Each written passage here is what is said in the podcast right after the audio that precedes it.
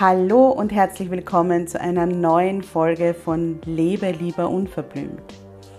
Deinem Podcast, der dich bestärkt, zu dir zu stehen, wie du bist und endlich das zu tun, was sich für dich richtig gut anfühlt, egal was alle anderen sagen. Mein Name ist Karin Graf Kaplaner, ich bin Mentorin für Frauen und meine Vision ist eine Welt voller Wildblüten. Eine Welt voller Frauen, die selbstbewusst für ihre Bedürfnisse und ihre Grenzen einstehen und sich kein Blatt vor den Mund nehmen. Ich begleite dich dabei, dass du in deinem stürmischen Alltag feste Wurzeln ausbildest und den Mut findest, aufzublühen. Denn nur so kannst du aktiv werden und die Dinge erreichen, die du dir sehnlichst wünschst. Hier im Podcast zeige ich mich als Mentorin ganz bewusst, echt und verletzlich und spreche ganz unverblümt über Themen, die oft ausgeklammert werden. Ich wünsche dir viel Freude beim Zuhören.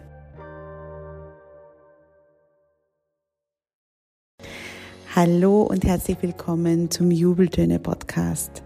Dein Podcast zum Wachsen, zum Aufblühen und zum Jubeln natürlich. Ich freue mich riesig, dass du da bist, dass du zuhörst mein Name ist Karin Graf Kaplaner.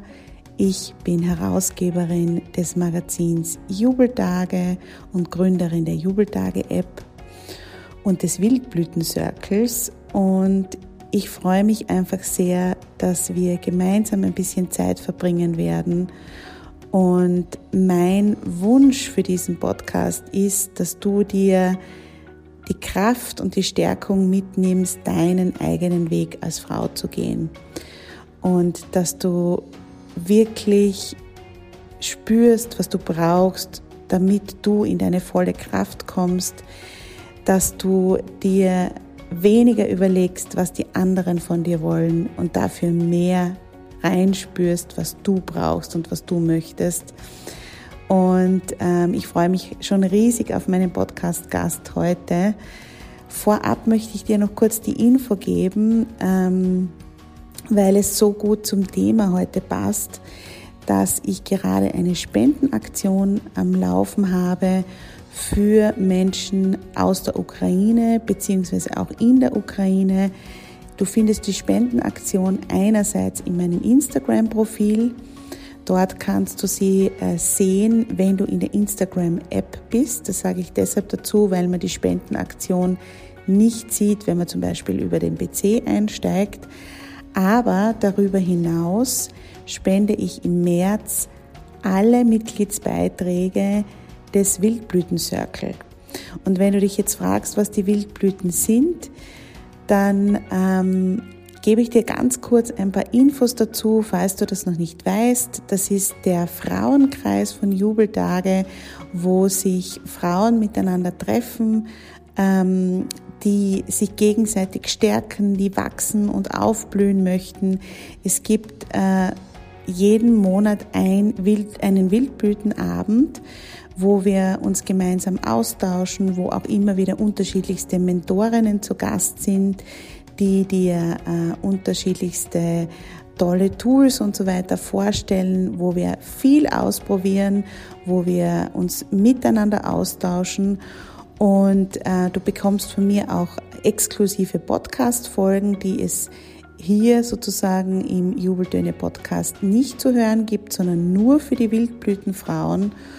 Und ähm, mein Wunsch für den Wildblüten Circle ist, dass du dort wieder einen Schritt zurück oder nicht nur einen Schritt, sondern viele, viele Schritte zurück zu dir gehst ähm, und dich ein Stück weit selbst wiederfindest und zu dir zurückfindest, zu deiner Essenz und die Wildblüte in dir lebst. Das heißt, äh, nicht angepasst und nicht den Erwartungen entsprechend, sondern wirklich so, wie du gerne leben möchtest, mit deiner Gestaltungskraft, mit deiner Schöpferkraft.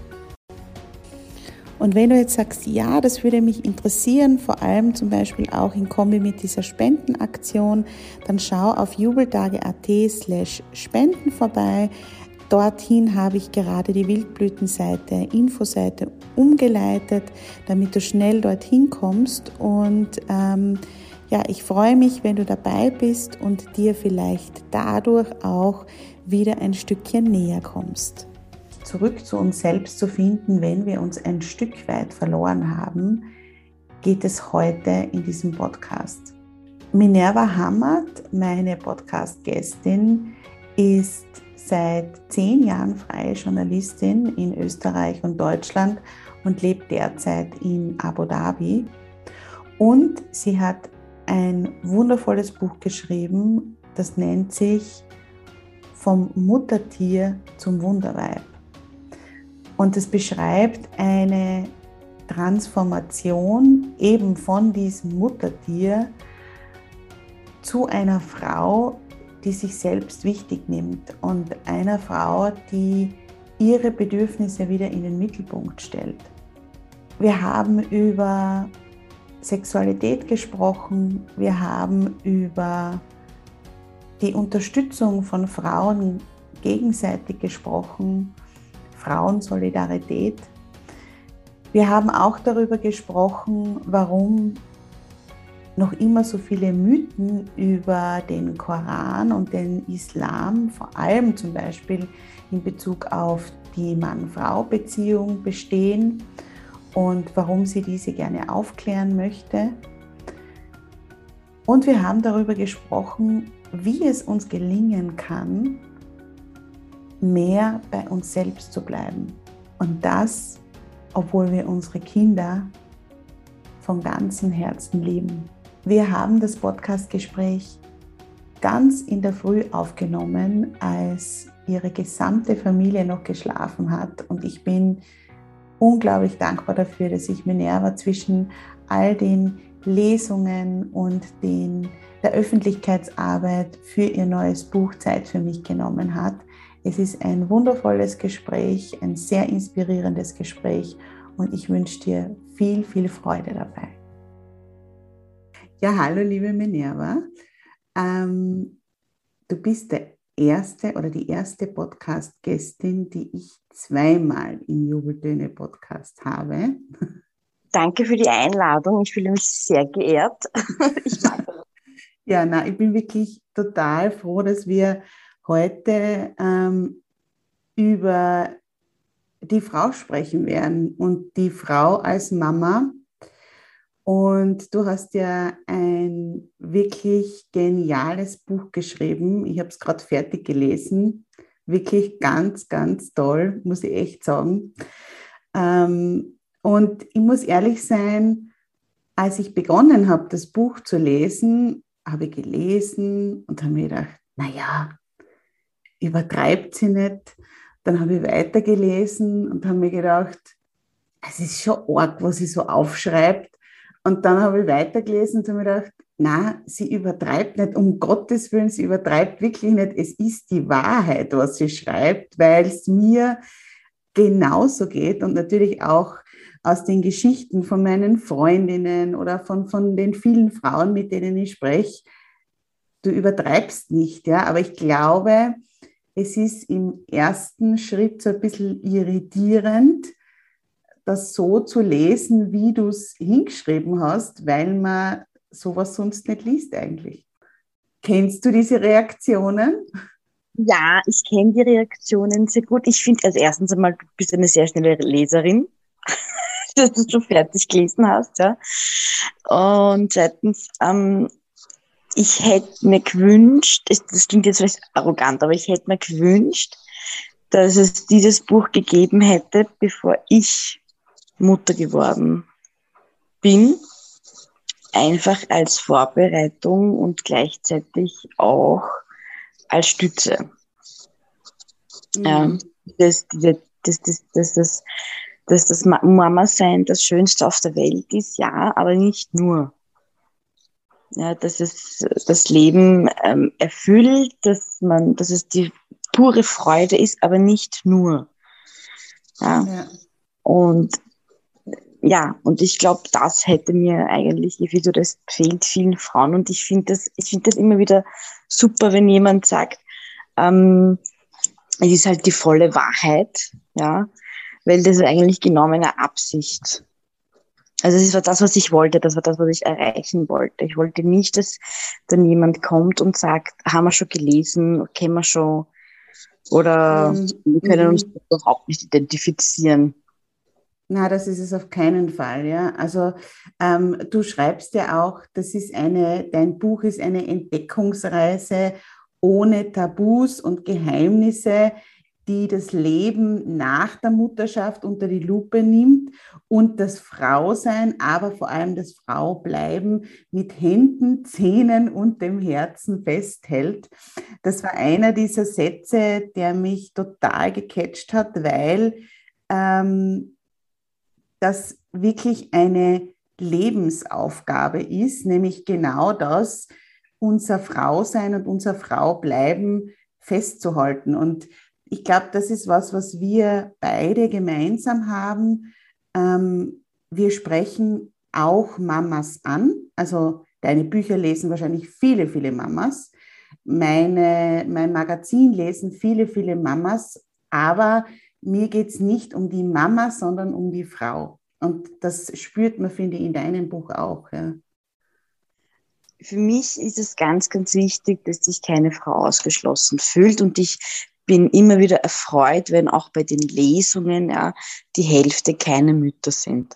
Und ähm, ich sage deswegen bei den Lesungen, weil bei einer Lesung, da nimmt man sich extra Zeit, dorthin zu fahren, man muss sich anmelden, also man geht ja nicht zufällig vorbei. Ja, sondern das ist jetzt ja nicht wie bei einem, wie bei Instagram oder wie bei einem Link, den irgendwer andere gepostet hat, wo man drüber stolpert, ja. Zu einer Lesung geht man ja bewusst hin. Mhm, mh. Und wenn ich dann bei den Lesungen sitze und jemand mit seinem Buch kommt, ja, das ich gerade, geschrieben habe, sozusagen mit seinem, mit, mit, eine Frau mit ihrem Exemplar kommt und eine Widmung verlangt, dann sagt sie immer, übrigens, ich bin noch keine Mutter oder übrigens, ich bin gar keine Mutter und trotzdem lese ich sie und, und das teilen die mir immer mit und ich finde das immer super. Ähm, und was ich auch sehr erfrischend bei diesem Buch finde, ist, wie viele Männer in der Lesung sitzen. Mhm, also ich hatte zwei Lesungen, aber äh, das ist jetzt so jetzt gesehen nicht viel, aber ähm, es sind, beim, beim, beim ersten Buch waren nicht so viele Männer dabei, diesmal sind irrsinnig viele Männer dabei, auch was, den, was, das, was das Feedback betrifft via E-Mail. Mhm. Ja, Frauen schreiben Instagram-Nachrichten, Männer schreiben E-Mails. also, okay, gut zu wissen. Ja, äh, ich diesmal einfach viel mehr. Und was schreiben die Männer? Also der eine hat, das habe ich gestern geschrieben, das hat mich sehr berührt. Er ist seit zehn Jahren verheiratet mit seiner Frau. Sie haben zwei Kinder und er weiß aber, dass sie noch nie einen Orgasmus hatte, während, also während sie miteinander sozusagen schlafen. Ähm, und das hat sie ihm auch offen gesagt. Also sie hat da nichts vorgetäuscht oder irgendwie so getan, als ob. Und er hat das Buch gelesen und da geht es ja auch an einigen, also an einigen Stellen um die Klitoris und so weiter. Und ähm, er hat sie dann gefragt, ob es daran lag, ja. Und sie hat dann ja gesagt. Mhm. Weil, und sie hat sich zehn Jahre lang nicht getraut, ihm das zu sagen. Ja, und sie haben dann ein bisschen umdisponiert, sozusagen. Mhm. Er hat sich dann jetzt ein bisschen mehr ins Zeug gelegt und äh, auch die, die äußere Klitoris stimuliert und sie auch. Also die haben das irgendwie dann beide gemacht, währenddessen abwechselnd. Und sie hatte tatsächlich ihren ersten Orgasmus mit ihm sozusagen währenddessen. Und ich denke mal, wenn mir jemand sowas, wenn der Mann mir sowas schreibt, ja, weil sie kannte mich ja vorher gar nicht, das finde ich auch sehr, das ist für mich was Neues, ja. Und da habe ich mir gedacht, mir so wurscht, ob das Buch ein Bestseller wird oder nicht. Mir so wurscht, wie das Buch, was das Buch sozusagen macht. Es hatte eine einen Orgasmus. Ja. Da muss man wirklich auf, auf gut Wienerisch sagen, beim Reden kommen die Leute zusammen. Ne? Also wenn man darüber redet, ähm, das sieht man ja auch äh, bei diesem Paar, dann äh, ja, dann können sich solche Leidensgeschichten auflösen und äh, ja, weil das ist ja für beide Seiten nicht angenehm, wenn er weiß, äh, für sie ist es nicht schön oder, oder sie, sie hat halt diese Gefühle nicht und ähm, sie denkt sich immer, sie will ihm aber nicht das Gefühl geben, dass er irgendwie ein Versager ist oder wie er immer oder keine Ahnung. Und ja, jetzt haben die aufgrund deines Buches miteinander geredet, sozusagen.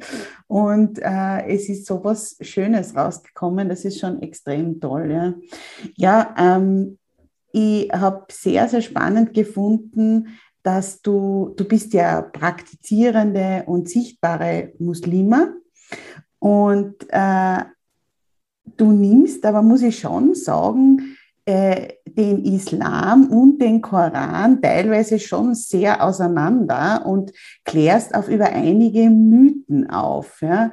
Ähm, ist dir das auch sehr, also für mich als weiße Frau ist das natürlich total spannend, ja, weil ähm, ja, ich kenne natürlich nur das, was in unserer äh, westlichen Gesellschaft darüber erzählt wird.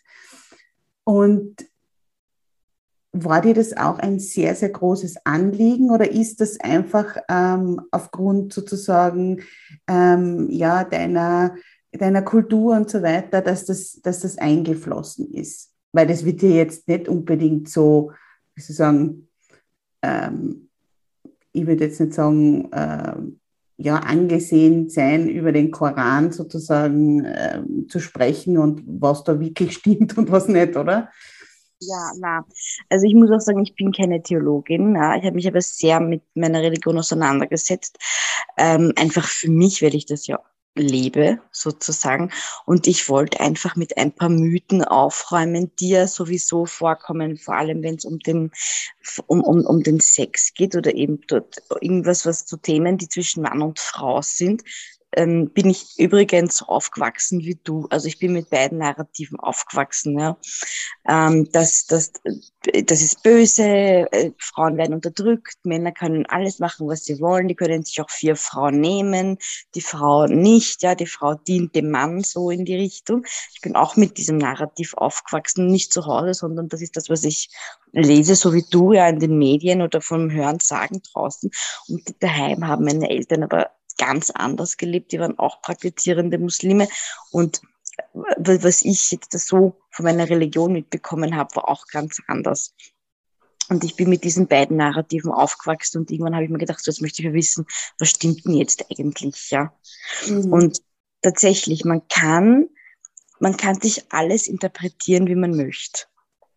Ja, aber es gibt Quellen, es gibt Geschichten dazu, es gibt Schriften dazu. Und das ist jetzt das Allereinfachste ist, dass ich aus Wikipedia oder aus irgendeiner Internetseite etwas nehme, was, was frauenfeindlich nehme das ist total einfach. Jeder Mensch kann heute eine Website haben oder, oder irgendwas in Wikipedia reinschreiben. Ich habe mich dann wirklich auf die Schriften konzentriert und nicht nichts im Internet gelesen, sondern auf die Schriften, auf die Bücher konzentriert und habe das ja schon, ich habe das schon mit den letzten Jahren meines Lebens mit mir selbst ähm, studiert und war dann selbst als praktizierende Muslima, ja, total überrascht, wie viel zum Beispiel über das Vorspiel ähm, dasteht und, und dass eben Frauen brauchen länger, um zum Höhepunkt zu kommen. Deswegen müssen, müssen Männer auf die Frauen schauen, schauen, dass die Frauen zuerst kommen, bevor sie zuerst, bevor sie kommen, dass man sich füreinander fesch macht, dass man gut riecht, dass man das Beste ansieht, dass man füreinander angenehm ist, ähm, dass man füreinander sozusagen ansprechend ist, ja. Und ähm, für mich war das halt auch eine totale Überraschung weil, obwohl ich eben keine weiße Frau, westliche Frau mhm. bin, auch damit aufgewachsen bin, war das für mich, aha, das ist ja total interessant, ja, weil so aus dieser Perspektive kannte ich meine Religion so jetzt gar nicht. Und ich hab, war dann überrascht, wie offen der Islam mit Sexualität umgeht, vor allem mit der weiblichen Lust. Und ich habe mir gedacht, na gut, das passt jetzt eigentlich sehr gut rein weil es da erstens einmal thematisch passt und zweitens ist es einfach eine zusätzliche Information für Nicht-Muslime, aber auch für Muslime, mhm. dass man das sozusagen schwarz auf weiß hat. Ja, ja. Na total. Und ähm, ich muss sagen, ich habe ja das wirklich auch ähm, mit, mit, mit der katholischen Kirche und, der, und dem Christentum und so weiter ähm, so ein bisschen in Parallelen gesetzt und da wurden ja auch einzelne Passagen rausgenommen und dann, so wie du sagst, so interpretiert, dass es halt den ja, denjenigen, die die Macht äh, behalten wollten, in diesen Zeiten damals ähm, genutzt hat und das ja vielleicht Angst gemacht hat oder, je, oder, oder eine Personengruppe unterdrückt hat, die, man, die halt so ein bisschen zu aufmüpfig geworden ist, ähm, wie die Frauen zum Beispiel, ähm, äh, Stichwort Hexenverbrennung und so weiter. Und äh, das hat sich aber wirklich bis heute hartnäckig gehalten und wir haben noch immer diese, ja, noch immer diese Überlieferungen, ja. Ja, es hält sich deswegen hartnäckig, weil es die Leute behalten möchten. Also du bist ja dann, es ist ja dann leicht, man hat dann sozusagen immer einen Sündenbock auf der Seite, weißt du, wenn, wenn was passiert, wenn was nicht passt, wenn man Ablenkung braucht für irgendwas, was gerade los ist in der Gesellschaft, in der Politik, ja, dann kann man sehr gut darauf greifen, dass, er, dass man einen Sündenbock hat, dass der, der immer bereit ist, ja, die eigenen, ähm, die eigenen Fehler und Missstände irgendwie zu tragen auch wenn das dem gar nicht zusteht, ja. Vor allem aber bei mir, was halt noch ist, also oder bei Muslimen, was noch ist, ähm, es vermischt sich ja die Religion immer mit der Kultur, je nachdem, wo man gerade lebt. Also man hat ja in der Türkei einen anderen Islam als wie in Ägypten, als wie in Tunesien, als wie in Afghanistan, als wie im Iran, als wie, äh, keine Ahnung, äh, in Indien. Also es ist total unterschiedlich, je nachdem, wo man ist, ja, kommt eben darauf an, wie sich auch die Religion verformt, durch Politik oder durch Gesellschaft oder whatever. Ja, das heißt, den Islam schlechthin gibt es ja nicht. Ja, mm, das stimmt. Und ähm, würdest du sagen, weil ein äh, Kapitel, was mich auch sehr berührt hat, war das, ähm, das, das hast du genannt, die Frage der weiblichen Identität. Und äh, würdest du sagen, dass da gibt es nämlich einen Satz, äh, es gibt einen besonderen Ort in der Hölle für Frauen, die anderen nicht, Frauen nicht helfen. Von wem ist das? Von der Madeleine Albright ist der, gell? Genau. Und ähm, würdest du sagen, dass das wirklich auch ein, ein, ein Knackpunkt ist für uns als Frauen, für uns als Mütter, dass wir lernen, ja, uns gegenseitig mehr zu unterstützen und offener miteinander zu sein, um eben ja genau diese Dinge aufzuklären oder uns auch das Gefühl zu geben, dass wir nicht alleine sind mit all diesen Themen? Leider sind wir alleine mit all diesen Themen, weil wenn man jetzt zum Beispiel, also, also ich finde, es, es heißt ja immer der böse alte weiße Mann, irgendwie so, ja. Ich finde, ja, den gibt es eh auch, ja, aber ähm, seine Arme, seine sein rechter Arm sind andere Frauen. Ja, mhm. das heißt, es ist jetzt nicht nur so, dass die bösen Männer die bösen Männer, nein, es gibt auch Frauen, die aktiv ähm, gegen andere Frauengruppen wettern, sozusagen, damit sie die überlegene Frauengruppe sind. Mhm. Ja, und das ist eine Sache, die, das kann man im Beruf sehen, das kann man im Berufsleben sehen, ja, wenn zum Beispiel eine Frau wenn, wenn, wenn, wenn, wenn Frauen konkurrieren miteinander ja, im Beruf. Das, ich glaube, davon kann jeder irgendwo ein Liedchen singen. Also es gibt Frauen, die greifen anderen Frauen unter die Arme und wollen wirklich, dass jeder vorankommt und, und, und, und jeder erfolgreich ist und machen das wirklich mit Herz und Seele, ja. Und dann gibt's andere, die machen das nur, solange du nicht erfolgreicher bist als sie, damit sie sozusagen kontrollieren und schauen, ah, wie weit ist die schon. Mhm. Ja, also ich jetzt an, als ich angefangen habe, ähm, meinen Blog, das war im Sommer 2016, ähm, gab es ja und gibt es immer noch ganz viele andere Familienblogs. Und ich habe dann gemerkt, ein paar, so die führenden Blogs, die Alpha-Blogs sozusagen, ähm, haben sich mit den kleineren Blogs erstens einmal gar nicht auseinandergesetzt, weil die waren ihnen zu klar, also zu unwichtig von den Abonnentenzahlen her. Aber die haben dann schon geschaut, weil bei mir war das dann so, das ging, das hat auf einmal geboomt. Mhm. Plötzlich war ich dann schon interessant für einige. Und, und das war aber, aber immer so mit mir, also ich habe mich immer das, ich habe immer das Gefühl gehabt, ich werde beobachtet. Mhm. Wie viele Follower hat es jetzt mehr, wie, wo hat es jetzt was veröffentlicht und so weiter. Und das war jetzt nicht mit so, ja, wie toll das ist, dass die das jetzt so schafft, sondern ein bisschen auch mit Missgunst. Und das ist ja ein Pipifax-Thema. Da geht es ja um einen Blog.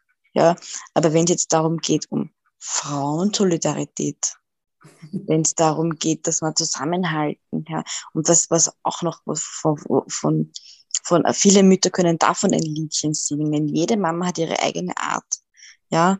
Was, was essen die Kinder? Schauen sie, schauen sie, dürfen sie Handy und Tablet schauen oder nicht? Zum Beispiel, ja. Ähm, eben, wie werden sie ernährt? Und viele andere Themen, Kinderwagen oder Trage, Flasche oder Stillen, solche Themen halt, ja. Und da kann man schon sehen bei solchen Themen, wie sich Frauen eigentlich zerreißen gegenseitig, wer die bessere Mutter ist. Mhm. Ja, das ist immer so eine Art Wettbewerb. Auch jetzt bei zum Beispiel Kopftuch, kein Kopftuch. Wer ist die freiere Frau? Wer darf die Feministin sein? Ja, wer mhm. ist die Alpha-Feministin? Und bei solchen Sachen muss ich sagen, klinke ich mich sofort aus. Das wollte ich jetzt gerade sagen, das finde ich so toll, ähm, weil du hast ja dann zum Schluss irgendwie deines Buches auch diese, diesen Weg zur Selbstliebe in sechs Akten sozusagen skizziert. Und ähm, was ich wirklich einen ja, einen, eine extrem wichtige Aussage des Buches finde, ist, dass du sagst, wenn es dir deinen inneren Frieden kostet, und genau nach diesem Prinzip lebe ich auch, wenn es dich deinen inneren Frieden kostet, dann ist es das nicht wert. Und das gilt auch für andere Frauen. Wenn die dir ein schlechtes Gefühl geben, dann geh, dann lass es, ja. Also ja, wirst du wahrscheinlich auch so sehen. Ja, also wenn es einen Preis dafür geben würde, wer die meisten Diskussionen mit Fremden auf Facebook geführt hat, ja, ich glaube, den hätte ich gewonnen. ich habe, ich weiß nicht, ob du es gemerkt hast oder nicht, ich bin nicht mehr so aktiv auf Facebook, ja, auch nicht mehr auf meiner, auf der, auf der Blog-Seite schon seit circa zwei Jahren. Ähm, es hat wirklich, also bei, bei meinem ersten, das ist so lustig, ich hatte ein Hebammengespräch, ja, da war ich schwanger mit meiner zweiten Tochter und auf dem Weg zum Gespräch habe ich auf Facebook etwas irrsinnig, also einen Beitrag gesehen. Ich wurde bei, unter diesem Beitrag 16 Mal markiert und da ging es um diese Kopftuchdiskussion und ich habe mich so aufgeregt. Da war eine weiße Frau, die darüber geschrieben hat, soll es verboten werden oder nicht, mit ihren Argumenten aus ihrer Sicht. Ja. Die hat dann, ich finde, vor allem wenn es ums Kopftuch geht, sollen nur die Frauen darüber reden sollen, die es betrifft.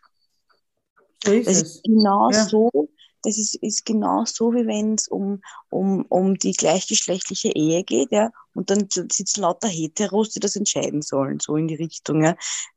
Macht für mich überhaupt keinen Sinn. Null. Nein. Ja. Und entweder die Frau trägt das Kopftuch oder hat es mal getragen. Dann ist, für, dann ist ihre Meinung auf einem richtig robusten ähm, Grundboden. Aber jemand, der nichts mit der Materie hat, für den es irgendwas symbolisiert, was mit mir nichts zu tun hat, schreibt dann so einen Beitrag und kriegt natürlich absolut viele Likes und alle stimmen ihr zu. Und ich habe dann meine Meinung hinklatscht und bei diesem, und dann komme ich bei der Hebamme an, habe ein total wichtiges Gespräch und rede aber die ganze Stunde nur über dieses, über diesen blöden Beitrag und ich war total außer mir. Die Hebamme hat dann gelacht und gesagt, wir sprechen nie über das, was sie möchten, ja, also. aber ein bisschen über das Baby würde ich schon sprechen wollen und wie es ihnen geht. Nicht nur über Politik. Ja. Und ich habe mir dann, ich bin dann von dem Gespräch heimgefahren und habe mir gemeint, es hätte heute über, um meine Tochter gehen sollen, ja. Es hätte heute um meine Gesundheit gehen sollen. Und ich sitze da und rede über irgendeine 0815 Diskussion mit einer Person, die ich nicht einmal kenne, über etwas, das sich wahrscheinlich eh nie lösen wird. Ich habe mich umsonst aufgeregt und ich habe das Baby umsonst aufgeregt. Und am Heimweg habe ich mir gedacht, ich mache das nicht mehr. Mm, mm, ja, nein, Weil es zahlt, es zahlt sich selten aus. Es ist meine Lebenszeit, es ist Zeit, die ich meinen Kindern geben kann, es ist Zeit, in der ich was, ein Buch schreiben könnte, ja. Mhm. Also die Zeit, in der ich was anderes machen könnte. Und im, im Endeffekt ähm, ist online sowieso jeder ein bisschen anders, sage ich jetzt einmal so. Und deswegen habe ich mir gedacht, na, und ich habe mich dann irgendwie langsam ganz aus Facebook, es hat mir keine Freude mehr gemacht, Facebook. Mhm. Ja. ja. na total. Und ich glaube, das ist wirklich, äh, das ist ja, das ist ja im Grunde genommen für mich, ja, jeder wird da was anderes äh, interpretieren, aber für mich ist das die Kernbotschaft von deinem Buch, nämlich bleib bei dir. Bleib wirklich bei dir. Und ähm, ja, es ist nicht einfach. Ich, ich habe selbst zwei Kinder, einen Mann, äh, Beruf und so weiter. Ähm, da geht es uns beiden ganz ähnlich. Und bei dem ganzen Wahnsinn, der um mich herum äh, stattfindet, bei mir zu bleiben, ist wirklich eine tägliche Challenge. Und vielleicht magst du jetzt zum Abschluss noch sagen, was find, sind für dich so, so Kernpunkte, ja, wo du einfach sagst, auf das solltest du nicht verzichten oder, oder das solltest du auf jeden Fall machen, wenn du eben bei dir bleiben möchtest? Also erstens finde ich es einmal sehr schwierig, bei sich selbst zu bleiben. Es wird immer so dargestellt, sag, was du willst, mach, was du willst, bleib bei dir, bleib dir selbst treu, und als wäre das das Einfachste auf der Welt. Es ist aber eigentlich schwierig. Es ist nicht leicht. Ja. Es ist eine bewusste Entscheidung, nach der man auch bewusst seine Entscheidungen treffen muss. Mhm. Ich habe dann auch gelernt, dieses Schau auf dich, ja, ist kein Gegensatz zu schau auf die Kinder. Das heißt, wenn meine Kinder sind meine erste, meine allererste Priorität, ich aber auch. Und das kann man schön zusammen machen. Also das muss jetzt nicht sein, ähm, dass man die, dass man das irgendwie verschiebt. Es ist auch kein Gegensatz. Ich hatte das immer irgendwie im Kopf. Entweder schau auf die Kinder oder ich schau auf mich. Ich kann nicht gleichzeitig irgendwie mich um uns drei kümmern. Doch, das geht. Ja, ich kann jetzt da die Kinder in Sachen hinein adaptieren, ja, wo es mir gut geht, wo es aber auch, auch ihnen gut geht. Sozusagen, wenn ich jetzt zum Beispiel sage, okay, heute schaue ich auf mich, wir gehen heute nicht raus, ich, ich bin heute lieber daheim, ich mache meinen gemütlichen Tag, ja, kann ich sie doch großartig damit rein adaptieren. Ja, dass ich sage, wir machen, ich, heute ist es gemütlich für uns alle, heute auf jeder macht, zu Hause machen, was ihm gerade Spaß macht, ja, ich mache es heute gemütlich zu Hause für uns alle. Das ist jetzt ein Bipifax, ein Beispiel, aber das kann man noch auf andere Ebenen adaptieren. Ich habe mir abgewöhnt, ein schlechtes Gewissen zu haben, wenn ich ohne Kinder unterwegs bin. Mhm. Es sind diese Dinge, diese einfachen Dinge, wo immer, wenn ich das Gefühl habe, mir geht's nicht gut, warum geht's mir nicht gut, meine Kinder sind bei meiner Mama, ich habe jetzt Spaß, darf ich das überhaupt noch haben, diesen Spaß? Dieses schlechte Gewissen. Ne? Schlechte Gewissen. Dann ähm, rufe ich einmal an, Mama, ist alles okay? Ja. Gehst du auf die Nerven? Nein. Passt alles. Wir haben den besten Spaß unseres Lebens, ja. Und dann lege ich auf und denke mir so, jetzt bin ich dran mit dem Spaß meines Lebens, ja. Ihnen geht's gut. Die Mama ist nicht überfordert. Im Gegenteil, ihr macht Spaß. Dann muss ich, ich habe sogar ein schlechtes Gewissen, wenn sie mit ihrem Papa sind. Mhm. Also jetzt ist es sozusagen die Reihe. Ich bin jetzt nur ein paar Wochen in Wien und er ist mitgekommen, damit er auf die Kinder aufpasst. Das war so abgemacht. Und trotzdem habe ich ein schlechtes Gewissen. Obwohl ihr das eigentlich vorher ganz klar besprochen habt und das sozusagen der Deal war, ne? Wo er der Vater ist. Ja, also das, du sagst es, ja. Wo er der Vater der Kinder ist. Und ich rufe dann auch bei ihm an und sage, ist alles okay. Und er, und er fragt immer, warum rufst du ständig an? Also es ist doch okay, wir werden es überleben. Und, und das muss man halt eben lernen, dass man, dass, dass dieses auf sich selbst schauen, was Gutes ist, es ist nicht egoistisch, man braucht es. Und es bringt nichts, wenn man ein schlechtes Gewissen hat, dann bringt einen die ein, bringen einem diese ein, zwei Stunden nichts, wenn man ja nicht zur Ruhe gekommen ist im Kopf. Das stimmt, ja. Aber das ist wahrscheinlich immer regelmäßige Übung, ne? weil beim ersten Mal denkst du, du stirbst tausend Tode, lass die Kinder zu Hause und machst irgend, gehst auf, genau, gehst auf einen Drink oder was auch immer und denkst dir, um Gottes Willen, ich bin die größte Rabenmutter aller Zeiten. Und ähm, beim fünften oder zehnten Mal, wo es die Kinder und der Mann oder die Mutter überlebt haben, ähm, geht es schon leichter. Ja. Genau. Ja, ja. Genau so ist es. Und deswegen, es ist nichts einfach so mit Fingerschnippen, ähm, wie es immer so prophezeit wird, ja eben dieses bleib dir selbst treu, eben diese Sprüche, die wir ja alle kennen. Bleib dir treu, mach was du willst, sag die Party ab und mach, na, ja eh, aber es ist manchmal einfach nicht einfach und schon gar nicht als Mutter, weil als Mutter bist eh jemand, der automatisch allen anderen es recht machen möchte. Mm. Ja. Mm. Und deswegen, es, es dauert, man muss sich mal zuerst bewusst sein, dass es, dass es eh nicht okay ist, dass man da was machen muss. Und dann muss man das üben. Und eben, also einfach ist, einfach ist gar nichts.